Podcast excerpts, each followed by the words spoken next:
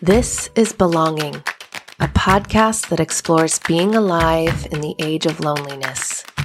I'm your host, Becca Piastrelli, a writer, mother, and community tender currently living on the ancestral lands of the Coast Miwok people in present day Marin County, California. In this show, we explore topics like rites of passage, cultivating meaningful community, seasonal and cyclical living, and what it means to be a good ancestor in these times. I have thought provoking conversations with friends, teachers, elders, and ancestral medicine keepers to help support you in bringing more meaning and connection to your life. I also pop in here and there to share updates and learnings from my own story because we were meant to do this together, cosmically holding hands as we walk the spiral of life. You can expect to be challenged by new or old ideas, face your beliefs and what systems informed them, get curious and brave to tell the truth about the deeper, harder things, and feel comforted in the knowing that you don't have to navigate it all alone.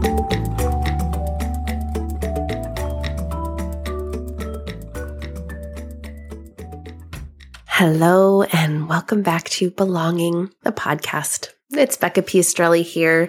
Thank you for joining me, meeting you wherever you are in this moment, physically, emotionally, spiritually, the season you're in internally, the season of the bioregion around you, bringing you a deeply important conversation to me with a really cool human, Hannah Husband.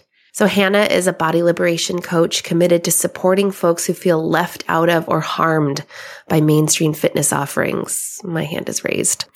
One of those people. She is deeply passionate about reclaiming movement as a way to help regulate our nervous systems, put self love into practice, the real kind, not the marketed kind, and cultivate an internal feeling of power and strength.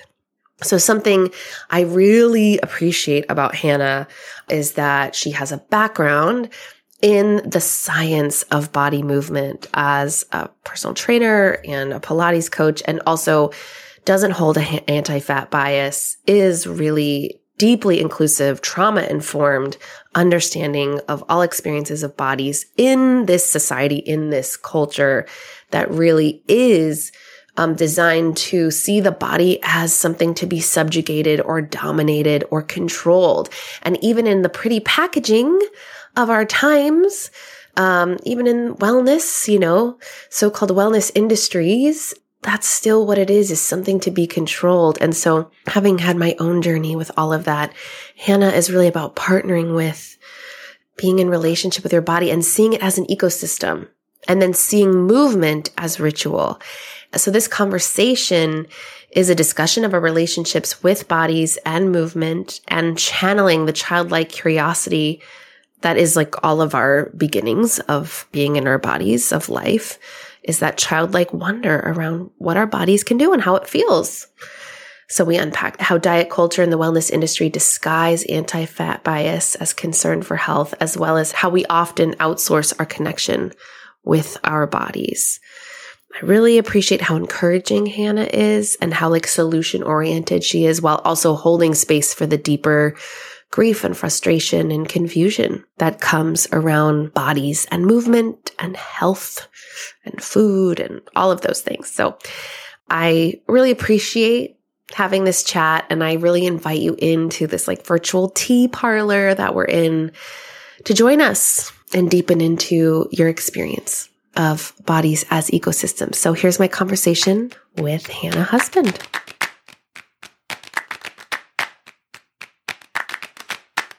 Okay, Hannah Husband, welcome to Belonging. I'm so happy you're here. I'm so excited to talk about our bodies and movement and really appreciate your perspective that you take on all of it. So, welcome, welcome to the show. Mm, thank you so much for having me. I'm super excited to be here. So, I always like to tell people about how I know people mm. because it's like this is how community happens. So, we met many moons ago. yeah. long time ago through a mutual friend. And I guess like thank you internet like sort of stayed in contact and then came back together in a community I used to hold called Hearthfire and then all the cool stuff. And then you just came to the Rooted Magic retreat in January and did like a winter embodiment movement practice with us in a yurt in the woods while the rain came down and you wore velvet activewear. Yes, yes, I did. and I was like, excuse you. And you had a snake necklace. And I was like, this is so great. And yeah, as someone who's really come back into movement postpartum and trying to really reframe and reshape my relationship to it, and having had that experience with you, that embodied in person experience with you, I know I was excited to chat more. So I would love to hear about your relationship to movement, whatever comes through in this moment, particularly because I know that's shifted over time. Mm-hmm. Yeah. Immediately when you asked that, my brain was like, do you want the journey or the now? Both, please. Okay. We all want a journey story. Yes. Yeah. Well, and it's interesting because I feel like I've been getting more clarity about what's actually secretly been consistent the whole time, even though I've moved through these different phases. So, in the now, my relationship to movement is very playful and probably the most unstructured that it's been since I started being in relationship with movement choicefully as an adult.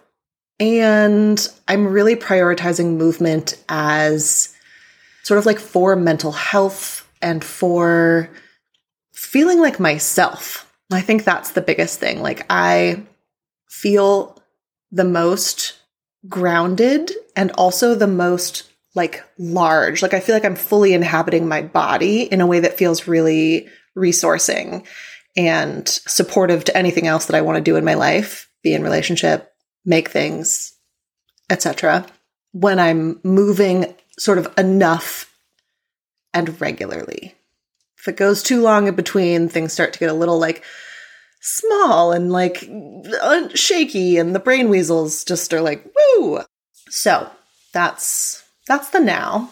Yeah, it's totally been a journey. Like I I loved being physical as a little kid, but mostly in solo play. I grew up in Mill Valley for like age 4 through 7 and I didn't know that. Yeah. You grew up in Mill Valley, Yeah. California. I used to go to like after school daycare at Old Mill Park and get to like climb Oh on the redwoods and stuff. I used to live right there for people who are like, where is this place? Yeah. It's a very magical place just north of San Francisco that I used to live in, in redwood trees and mountains, streams, and all the things. Yeah. And I was definitely one of those kids where like we didn't have a TV growing up, so if I was looking for entertainment, I would sort of like go outside and figure out something to do. And this is the thing about humans. We naturally find movement games and there's a lot of reward pathways built into our neurology and biology when we engage in movement games that are like pleasurable, maintain the mechanical health of our bits and do very helpful things for our like neural circuitry. We should pin that for later. I'm interested in like how do we leverage that as adults to bring back not the like CrossFit gamification where we're making everything into a competitive sport, but the like playful infinite game. Like you you lose and you play again because it was so fun.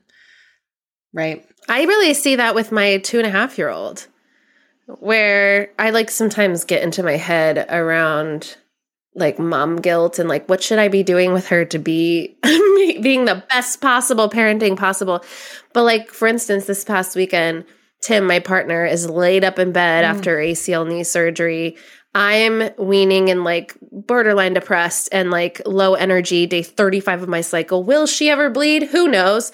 And I'm sitting, I'm couch sitting with my two and a half year old, trying not to turn on the TV. And she is moving and creating little games. And I just, I found myself in awe. And I'm also in awe that you're bringing it up from the jump here Yeah. because it hit me really deeply, particularly because I feel so sedentary and the mind weasels are very much present. Like watching my child create play for herself alone with her body. Like she learned to jump and twirl her body so she can jump, turn, and land in another position. And she's just like, watch me do that. Yeah. Wow, wow, wow.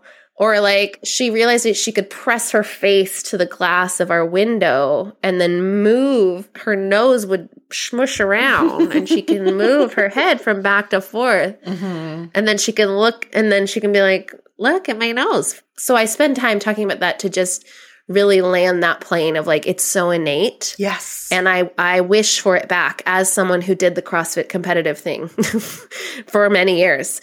I feel a wish for that. So thank you for naming that. Yeah, no, I mean, I literally brought this up in uh, the first session of my new program, Seedling Strength, that I'm running the beta for right now. Like, I was like, if we can harness, sort of channel our inner, like, two to three year old who's kind of like just figuring out their body, doesn't have any expectations, but is sort of like, ooh, what does this shoulder thing do? Like, can it do this? Can it do that? Oh, how do I get up on the couch? Can I get there just using my hands? What if I use my knees? Like, there's so much playful curiosity as children of that age discover their bodies and in turn discover the world. And they fail, right? They like doesn't work what they're trying to do sometimes and or sometimes it fails painfully like they'll bonk their head or whatever but you never see them go, oh, stupid body. Why can't you do the thing? They're just like, oh, that didn't work. Let's try something else. Or they're like, oh, that hurt. I need comfort now. And then they go get it. And I feel like if we as adults can like harness that and channel it and reclaim it for ourselves as a way to explore movement of any kind, whatever kind of movement you want to do, just have that kind of like curious, like, what does my hip do in this situation? What does my ankle do when I'm running? Oh, it doesn't like that. Okay, interesting, right? And then we can get into this place of like, it's all information pain, soreness, not soreness, whether something feels intense and hard or not. Can that just all be useful information? And can we skip the part where we start making a story about what that means about us as like capable adult humans? Okay, but that's like hard. Yes. Oh, yeah. That's like really hard. okay, as someone, I think we're just diving in.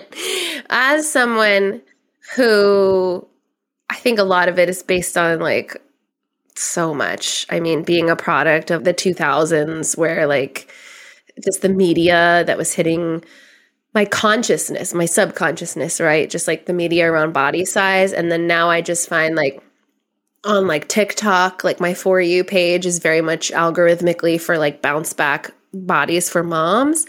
And I can even like mute that stuff and get away from that stuff. But it's like so programmed from our culture, from like diet culture and like the fitness industrial complex, all these things that I love when you talk about like intuitively, p- playfully engaging with your body. And I'm just like, that feels like a mountain of unlearning. I'm down for it. Mm-hmm. And I also want to name that it feels like a mountain of unlearning. Yeah. And we need spaces for all that grief and that shame and whatever that comes up from being the products of the culture we're in. For sure. I appreciate you naming that. And I don't mean to imply that it's like an easy swap in any way. I'm just pretty sure that's the jam. Yeah. It is, isn't it? And especially because we have the template of youngsters, right? We sort of can have this snapshot of like, oh, this is possible as a human to relate to my own body in this way. But somewhere along the way, right, cultural programming, that gets stripped away from us and we learn all these other ways of relating to our bodies instead. But it helps me, especially on the hard days, to be like, okay, once upon a time, I knew how to relate to my body in a like curious and non judgmental way. I had that. Mm-hmm. I was born with that. It's not something I have to go out and buy. I might need support to like unearth it and to melt away all the sludge and pick out all the knits that are stuck in my fabric now and like take off the what's the thing straight jacket that like has felt like the right thing to do. Like I think that's one of the biggest tragedies of the way that we've been raised to relate to our bodies is that the overarching theme is like you need external guidance and you need to control this thing called your body. You can't trust its wisdom. You can't trust its impulses. Right. And this shit is deep. This goes back to like, you know, all the way back. I'm thinking of that book, Caliban and the Witch. I forget the years and era at this point, but like sort of in that conversion time into the beginnings of capitalism and into like the beginnings of really widespread Christianity. That this idea that the body was separate from the mind and should be subjugated to the mind. There we have it. there it is. Being a jerk. Yeah. I sort of cut you off when we started talking about playful children bodies, but you have a background in the fitness industry. You're Pilates teacher, you're a personal trainer. So like you get it. Like you get the whole thing. Right. So I was this playful, free spirited child who wore like fairy dresses to kindergarten and like entertained myself by playing in nature. And then I tried soccer when I was like six and I liked it until we had a game. And then the parents on the sidelines like shouting and the competitive energy to win. I hated. It. I like left the field crying and was like, I don't want to play soccer anymore. And luckily my mom was like, okay, you can trust yourself. You don't have to. So I didn't get into sports. I wasn't particularly like athletically coordinated as a kid growing up. I got into theater in middle school and then that took over my life for like high school and college. And then through theater, I started to access some physical pathways of learning. So, like, you know, we had like movement improv and I got really into stage combat. So like learning how to do fake falls and punches and slaps and eventually like sword fight choreography and that kind of stuff. Oh, so cool. It was super fun. And that's actually what first pinged that, oh, maybe you could do like personal training or like group fitness as like a day job, right? That was kind of how it started for me. And so like 2010, I think, I first got certified as a personal trainer. But I'd been working at a gym before that. I did like the front desk thing so I could get a free membership.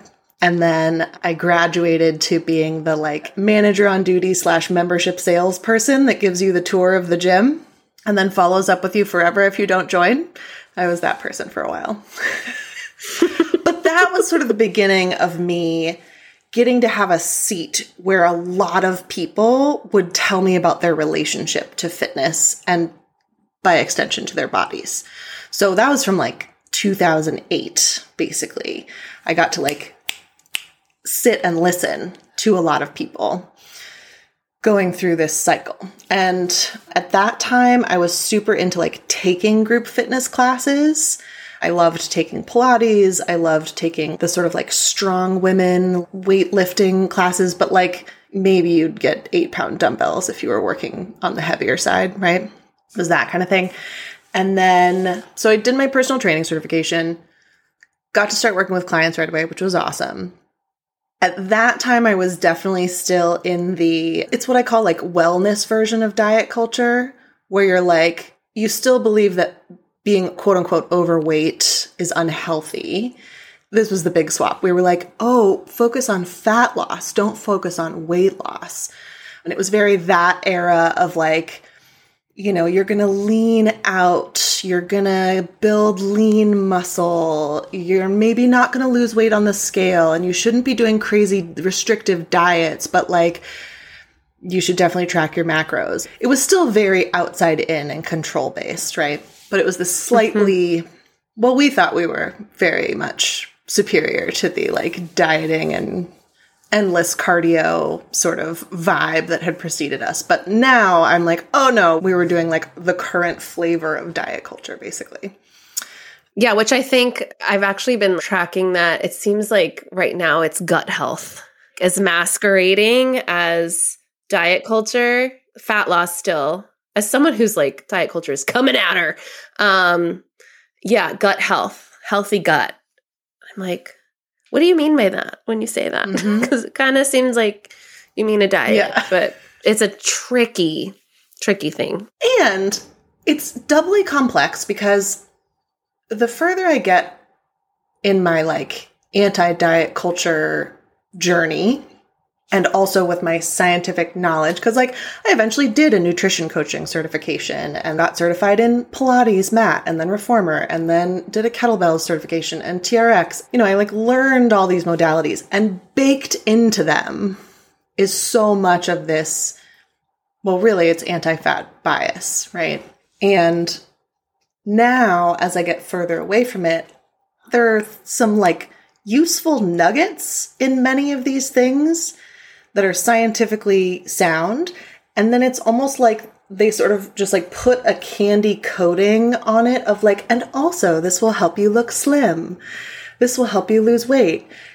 I think because there's this idea that you can only sell fitness products or nutrition products if they also promise weight loss. Mm-hmm. But it's then really hard to discern, especially if you actually manage to like step outside of diet culture and be like, nope, not riding that ride anymore.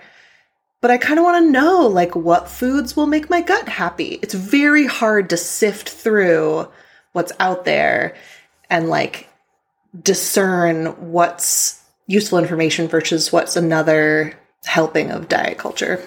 I certainly feel that way. I certainly like in my own journey with my body that like I'm still working on like being fully like embracing of and loving of at any size and certainly pushing a baby out of it helped me be like thank you so much for like doing that. You're amazing. And understanding as someone who had quite the dance with an eating disorder in college. Mm to be like, oh, I do see how diet culture is like a no win game and how much it can be harmful, especially to brains like mine who have had that experience.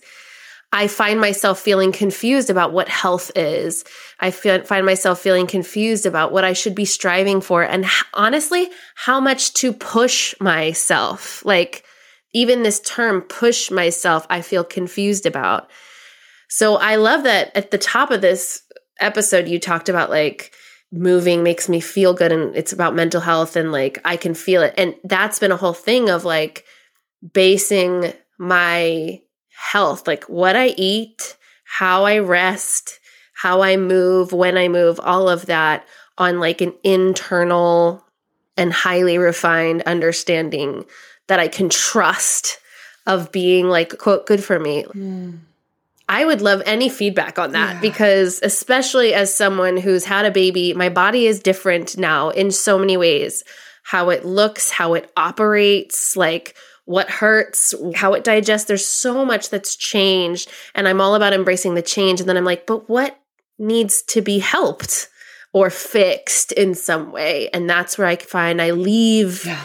I leave that sort of intuitive connection because I hear you're saying you're like there's some helpful stuff from all these modalities and then and I find that I go out into the world looking for help and then I'm like oh I'm so confused. Yeah. And we have to remember that the mission of the things that are available for free is not benign. The things that are available for free are largely marketing and ultimately they want you to buy a thing. And many people, especially on the internet, have been trained to like scratch the pain points and make you feel like you don't know the right thing. And so you need their expertise. And so you have to buy this thing. You know, the psychology of that has been well studied and well circulated. And so it works and it's constantly undermining us. So that's mm-hmm. real. So I actually just talked about this exact thing in one of our community circle calls in the Body Liberation Playground. One of the sneakiest and most insidious messages of diet culture is that the body is a project that will constantly need to be worked on. And that if you're not striving in some way for like better health or insert goal here, right? You're not okay. And I think in fitness, this is even turned up even more, right? We're sort of inundated with this sense that we aren't at the quote minimum fitness level. It's like, well, what is that minimum fitness level and where did it come from?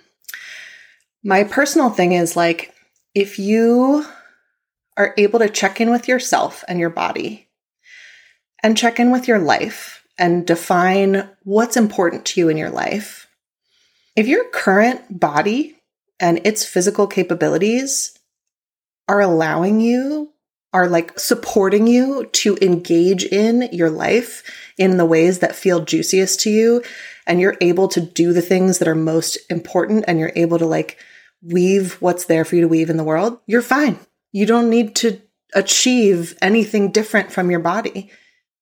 If that's not true, if you're like, ah, I wish I didn't feel so taxed going down the stairs with groceries oh, I really want to get into rock climbing, but I feel like I don't have the upper body strength. Or my back just kind of aches all the time. Like, then, okay, there's some indications that your current physical capacity isn't supporting your life as much as we'd like it to. And then we can get into what are the actual evidence based tools that expand physical capacity. But I think it's important that we spend some time working with that not enough or I should be better feeling and investigating where that's coming from and what the sort of sparkly and or nebulous goal that you're moving towards like where does that come from? Is that you or is that something that's just been like that's just seeped in from the culture? Would you be game to like engage with this question? Coach me. Okay cool. So when you think about your like day to day life, the things that bring you joy, the things that are important to you, how does it feel moving through your current life in your current body? Are there places where you notice that you wish you had different capacity?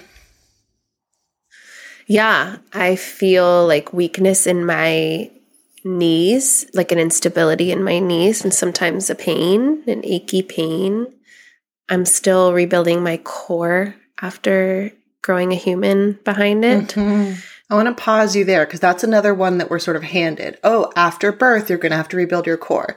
Check in with your feelings. Like, uh-huh. where are the places that you feel, oh, this, this area, this midsection, this back, this, what are the sensations? What's the like lived mm-hmm. experience that tells you that that needs to be a priority for you? Lower back pain, particularly when I pick up my child, my 30 pound child. yeah, uh, they just keep getting heavier. yeah, I literally feel my stomach area give out where I used to be able to brace and sort of like hold. It's it's like wavers. And then yeah, the knees feel similarly. When I'm holding her or when I'm climbing up a hill or stairs, I live on a hill with stairs, I feel that sort of like weakness and I do assign it to that part of my body. And then my pelvic floor is weak when I sneeze, dot, dot, dot. Yeah. That is just true. Yeah. So, like, I get out of breath mm. when I go up hills or stairs more easily than I used to. And that doesn't feel good. My heart, like, beats harder in my chest and I feel a little lightheaded. And I don't want to feel that way. Yeah. Okay. This is beautiful. So, let me say back to what I heard. And I also just want to like highlight, underline, and throw glitter on. Like, the way you described the experiences that relate to like core strength, that thing that you initially named, mm-hmm. that level of specificity for me is like, oh, okay, great. Now I know what we need to work on. Core strength is like a huge category, right? Yeah, You're talking yeah. about intra abdominal pressure, right? The the sort of uh, ability to trap air and create almost like a tire, right? if you think of a tire on a car, what actually creates the integrity of the tire is that it's filled with the right amount of air. Um, we think of core strength as like, oh, I got to get my like muscles, but the muscles are actually the walls of the tire. So like, yes, if you do, you know, crunches or things that stimulate the obliques or the rectus abdominis, you're sort of thickening the walls of the tire. But if you're not able to maintain the right internal pressure, you're still not going to go very far in your car. And that's also a great example of like, if you go to a trainer who isn't very inquisitive and you say, I think I need core strength, and they like make you do, you know, typical core muscle exercises, but they don't address the intra abdominal pressure piece, you're still gonna have potentially like incontinence issues. You're still gonna have low back pain. Like the intervention won't eliminate a lot of the things that are actually like impeding your enjoyment of your life. And so this is where I think it's so valuable to tune into like, okay, what are my lived experiences? What are the sensations? What's the information that I'm getting from my body? And then like you described going uphill and feeling winded and you were like, it doesn't feel good. That's enough, right? We don't have to go further than that and say, oh, well, it probably means your heart health isn't, and maybe you should have better stamina. Like there's so many things we've been taught to paste on top of that. It's enough to be like, I don't like to feel this way. Great. You should have every right to like shift that part of your capacity so that you get to feel confident, so you can carry on that conversation as you're going for a hike or whatever facet of that is important to you. I feel like it's important that we name that like some folks with different ability levels or access to support aren't able to do that aren't able to um, overcome or have to live with like pain or for sure. discomfort. And like that's a part of it. And i'm not one of those people. And so i am in this place of like how do i address that lovingly mm. to myself mm-hmm. you know and in partnership with myself? Yes i love that. Yeah i mean i think this idea of like there being any kind of minimum health or minimum fitness standard really falls apart when we take into account like folks with disabilities, folks with chronic illness. And I think it can be really painfully exclusionary to be mm like, well, if everyone moved more and ate mm-hmm. so that their gut biome was healthy, it's like, Exactly. Okay, but some people have IBS. so like that's real. They're living with that yeah. forever. Do you remember the presidential test in Painfully, PE? I remember it. I like I don't think I passed. I didn't pass because of the freaking pull-ups and I have pull-up hang-ups to this day yeah. because I feel not good enough with the fact that I could never do them to the point that I injured my shoulder at CrossFit trying to do pull-ups. What the heck, presidential test? I couldn't touch my toes. Like I couldn't reach far enough towards my toes for that. Also, pull ups. Like, come on, pull ups. Pull ups are a very different adventure if you carry most of your mass in your lower body.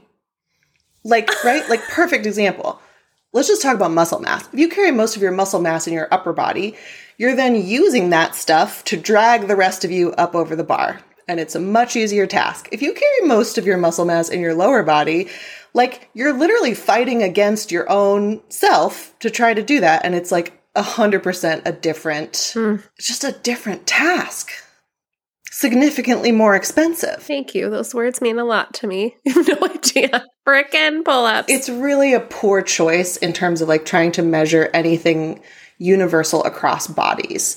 And I think that's one of the big places that anytime we try to get too general in terms of assessing health or assessing physical ability, it just doesn't work because bodies are so varied. Yeah.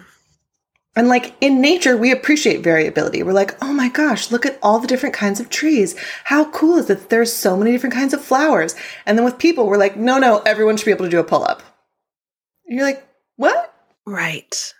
And how does that relate to like industrial culture? Like it's just like there it is. Totally. And that we are like factory line cogs. because I know you are a seasonal cyclical being. Like you and I are like, check, love that life, trying to figure it out. You talked about this idea of like body movement as like ritual it's like movement rituals instead of like Yeah. workouts or whatever it is. And that to me is like, ooh, I'm really into that. And I think that could be more motivating to me. And how that can be infused into embracing as much as we can a non-linear life, like a spiralic life. Like, could you just tell me how to do that, oh, please? Oh gosh, I love that. Okay. So I think you probably have a lot of the pieces of this template because I feel like so much of your work is about unhooking from linearity in work and other areas of life and embracing seasonality and spiralic ways of being.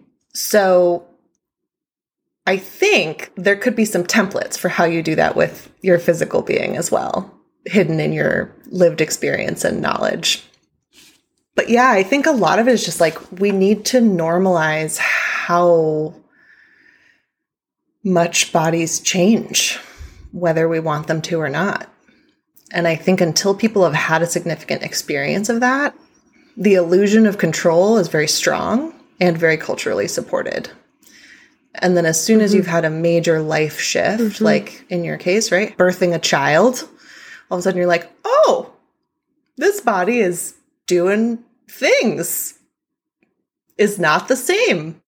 So, one thing I try to really practice is to remind myself that my body is an ecosystem and that, you know, that kind of like you never step in the same river twice kind of concept you never wake up in exactly the same body.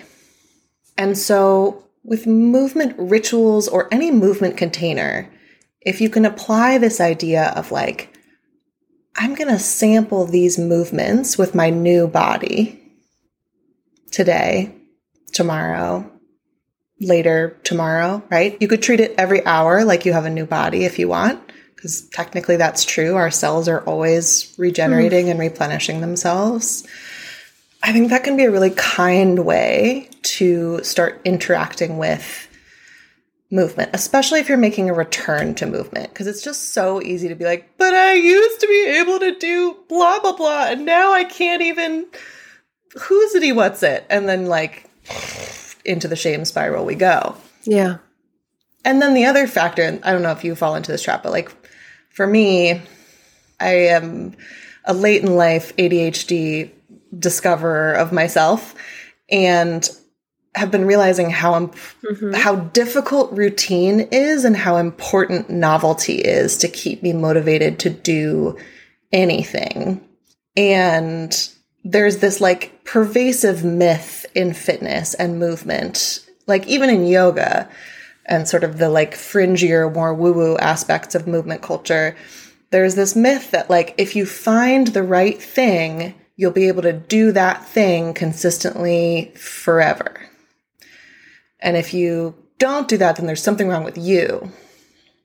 And I call bullshit on that because, Yeah. like, again, having witnessed many humans over the course of my life, listening to people talk about movement and fitness and their bodies, pretty much everyone has some version of the like, I got into Zumba, cycling, spin class, CrossFit, yoga, whatever. And then something happened. The instructor changed. My schedule shifted. My husband couldn't pick up the kids anymore. My knee tweaked and then I did PT, but then, right? And then you fall off completely. And like that is more normal than mm-hmm. not, right? That is more common than uncommon. And I think part of it is like just embracing that that's a universal human truth that we're going to get stoked on something, we're going to do it for a while, we're going to lose that thread, and then can we just invite ourselves back into it without doing the shame spiral part?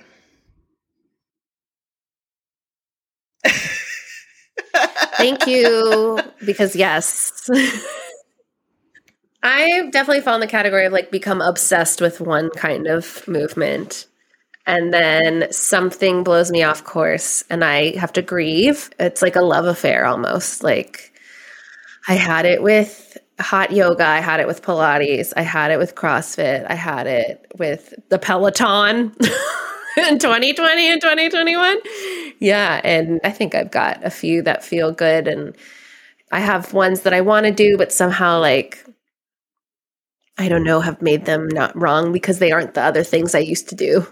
So, because novelty is also important to me. Like, I'm a manifesting generator. You're a manifester, right? Yeah. So, like, we need to be loving it. We need to be like, yeah. ooh. I mean, maybe it's also squiggly brain stuff, but whatever it is, like, I've got to be loving it. The motivation can't just be the doing it. It's got to be the enjoying yeah. it. If that's a thing that's accessible for you, go for that. Nurture that. Honor, like, I need to be having a love affair with the way that I move my body. That's super valid. I love that for you. Like, can we just permission that? Yeah, we can actually. Wow. Wow. Yeah. And then what comes in after that, honestly, since I love how this is really just diving into my stuff, is there's no time. There's not enough time because what takes a higher priority than movement? Mm. Mothering and working. And so that's like another hill for me to climb I mean, self care in general, particularly after having a child in capitalism, is like, how do we reprioritize that thing? So that's something that comes up for me, like to really make time and space to joyfully, pleasurefully move is like, wow, the work for me right That's super real. I know. I've like started a email newsletter that I haven't finished yet that just came to me where people are always like, well, what's the best time of day to strength train? And I'm like, that's a luxurious question. I think the first question is what time of day could you possibly fit this in? And then if there's more options, it's like, okay, right. what time of day would feel the best to your energy? What time of day do you have the most willingness? How can this movement be supportive to the rest of your life, right? So, like for me, after I strength train, my brain is so quiet. And so that's actually sometimes like a great time to do more creative work where I would typically get caught up in self judgment. Mm. Those voices tend to be quieter after I lift heavy shit. So I will sometimes try to like pair those mm. things. And again, I have a lot of privilege because I like work from home and have a gym in my garage and like am working for myself so I can move things around. Not everybody has that, you know? Yeah, I find I follow these people on Instagram or somehow they get mm. in my get in my visual. like the hot thing right now is visually watching yes. the sunrise with your eyeballs Huberman Lab. Huberman is the big deal, right? That's a podcast. And he's like, you should watch the sunrise with your eyeballs every morning because then you'll sleep better. And then you should cold plunge first thing in the morning. And I'm like, yeah. y'all don't have kids. Yeah. Y'all don't have kids because what are you totally. talking about? And like, do you, but don't tell me it's the key to like a perfect life and a perfect body and perfect sleep. That sucks to hear because I can't right. do that. And this is so common in the fitness included in wellness world. You must do this exactly this way at exactly this time, and then all of your problems will be solved. And it's like, cool, what if that's not accessible to me? That is painfully yeah. exclusionary, right? Yeah. Okay, this is the other thing that I think is true that I wish more people knew. Have you heard that metaphor? It's kind of like a life coaching metaphor where you talk about your priorities, and it's like if you have sand and pebbles and big rocks and a bucket and you're trying to fill it, like what do you, how do you do it? How do you order the things? And it's like, oh, you should put the big rocks in first, and then the pebbles will fill in the spaces, and then you pour in the sand. With movement for health and well being and like mental health, there are things that are like big rocks. And then 90% of what we're hearing about internet is sand. It's just like that only matters for like the last 1% to like really dial it in. But it's just like give yourself permission to do the big rocks. And that's like 90% of the way there. And then there's so much more flexibility to meet yourself with what you enjoy, with what fits into your parenting schedule, with, you know, what's available to you. I see so clearly that so many people miss out on so many of the wonderful, like, self care benefits of movement because we have this culture that's just like obsessed with the sand stuff. Totally. That's really landing for me in deep ways and I trust for everyone listening because what I'm dancing with is like what's not possible, which is like watching mm. the sunrise with my eyeballs on an ocean yeah. vista every morning and then cold plunging the moment after whatever it is and some of my friends literally do that and i'm so happy for them and then what what am i saying what am i doing to get in my own way because of like the programming and like you know what can i forgive myself for and be understanding and compassionate about and then also take the next right step so like i'm noticing when you were like you know love affair with movement and me being like but i always choose work and mothering and it's like okay well mm. what if that's something i can titrate through which is like me in integrity with like my message to the world, which is like, okay, that's a place that I can make meaningful incremental change. And that's like a huge mm. boulder. Like that's the big rock for me, I think, is like, where can I create more space in my life that's actually possible yeah. to have a love affair with movement as ritual? I'm thinking about that chapter in Big Magic. Have you read that book? Oh, yeah. Oof, so good. She talks about like having a love affair with your project and like the way that when people are having affairs, they like find that 15 minutes to have a steamy makeout session in the hallway or they like find somehow, even though they're married and they have kids and they have lives, they find a weekend to like get away and like do the thing. And I wonder if like some of that energy could come into your relationship with movement where it's like, okay, pleasure is the priority because we know you need to be in love and have that like love affair feeling. Where can it sneak in? Like, what are the like 15 minute makeout sesh versions that could start happening? Or like, where could you sneak in a date night with yourself and I don't know. I don't know what the equivalents are. The metaphor is breaking down, but oh, it's holding strong over here. I'm like, yeah. I like that actually. For now, I would invite you to throw out everything else you think you know about what movement is supposed to be to be effective. That is the biggest straitjacket we all wear all the time is that movement has to be X, Y, and Z in order to be effective, right? You have to watch the sun rise from the horizon in order to get the benefit. It's like, no, actually, if you get light on your eyeballs without a window or glasses in between sometime early in the day, it's helpful. Maybe it's the most helpful if you watch the sunrise, but like there's still benefit if you're doing like a version of it. I'm also remembering like this thing happened on Instagram where someone was like, What are you doing right now? and tagged me. And I was like, Oh, I'm in the Vancouver airport eating noodles. What are you doing, Hannah? And I like tagged you. And you were like, I'm microdosing sunlight. You like we're sitting, I don't know, on your deck or something, and like yeah. there was a little patch of sun, and you were had it on your face. And I was like, Yep. That's like great, great yep. idea. Microdosing vitamin D. For those who are not watching this, I am a very fair skinned redhead. So, sun, I can do about seven minutes. That's what I can do where I get vitamin D but mm-hmm. don't get burned.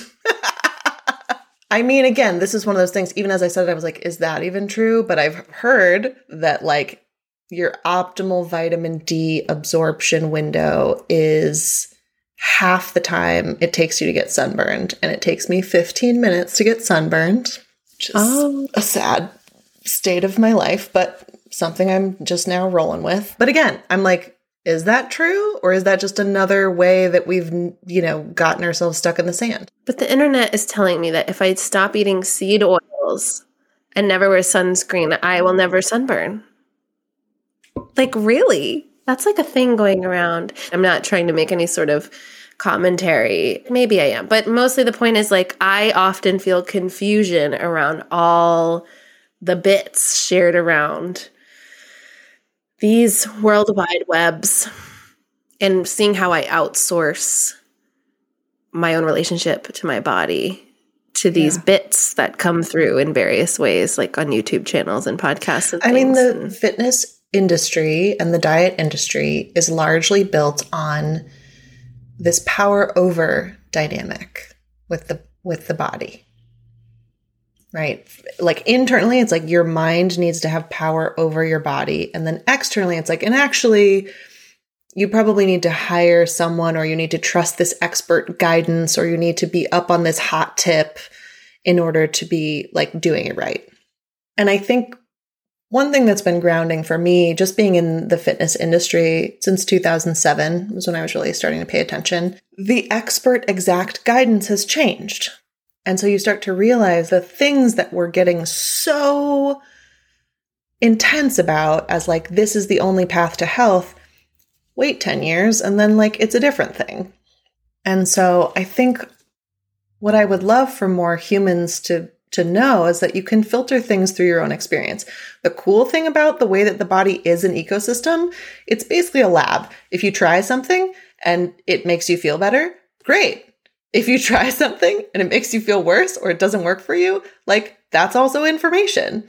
I mean, obviously, don't eat poisonous things, right? There's some useful information out there, but like, right. so many folks I talk to are so tangled up around like, well, should I be doing this and that and the other thing.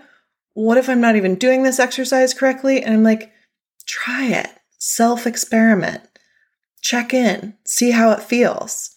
And what's cool is like the further I've gotten into my study of strength training, it seems like the people who are in the like, like deeper into the research agree with this. They're like, we can't predict how any individual is going to respond to any particular stimulus. We can make an educated guess, we can deliver the stimulus, and then we need to observe how that body adapts and then adjust our program going forward. And that's something that literally anybody can do for themselves if they're able to stay present and compassionate with themselves and like gather information without disappearing into the like shame dungeon of I'm not doing it right. I I'm not capable. Pick a thing to try. Try that thing for an amount of time you've decided to try it. Pay attention. Notice what happens. And then give yourself permission to adjust the plan. I think that's where we get lost too. We tend to be like, I have mapped out my fitness plan. And then we try it and then it like doesn't go accordingly or it's too much. We've bitten off more than we can chew. And then we go, well, I suck at fitness and I just shouldn't do it. And then the whole thing breaks. Instead of being like, okay, maybe that was too much. Maybe I need to adjust. Maybe there's some tweaks here. Maybe I need to let this shift as I slide into winter and I'm just like generally slowing down. Wow. Thank you so much for all of that. I'm clearly very jazzed on this topic. there's a lot. Yeah, I can't be alone in being like, there's so much to contend with. And I'm just so glad you hold spaces and individual folks with this because this should be deeper than like, you know, threaded comments on social media. These should be like spaces where we can really go deeper on this because it's complex and vast. And as we know, is like generations old in the works. And yeah, we're all deserving of a deep relationship with our body ecosystem. And mm. thank you so much for coming on belonging and chatting with me, Hannah. So you talked about a few things that you offer. Can we just like name them again so folks can find out more? As you just named, I do work with folks one on one, and it's a combination of like movement, some of my like personal training background where I will actually teach you movements, and also coaching around more of what we've been talking about today. Like, how do you relate to your body? How do you relate to movement? What are the stories and habits that are needing to be unraveled and transmuted?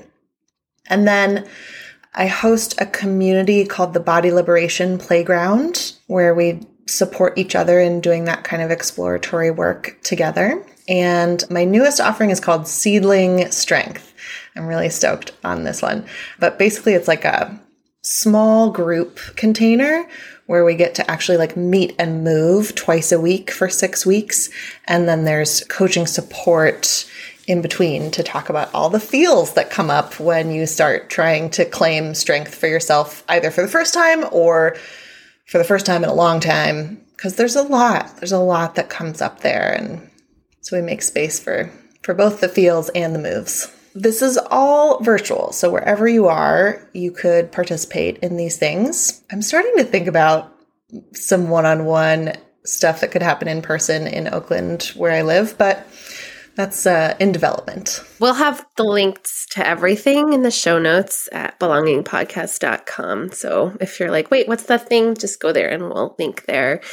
Hannah Husband, I appreciate you so much. I love your energy. I love the way you talk about bodies and culture and all of it. And I, yeah, I'm just so grateful for the work that you do in the world. Thank you so much. It's been a pleasure to chat with you, and I look forward to more chats. Thank you so much for joining me. In a time when our attention is being pulled in so many different directions, it means a lot that you took time out of your day to spend it with me and in these important conversations. For show notes and links and more information about my guests, you can head to belongingpodcast.com. And if you'd like to hear more from me and get access to my free newsletter called Slow and Seasonal, you can head to beccapiastrelli.com slash subscribe.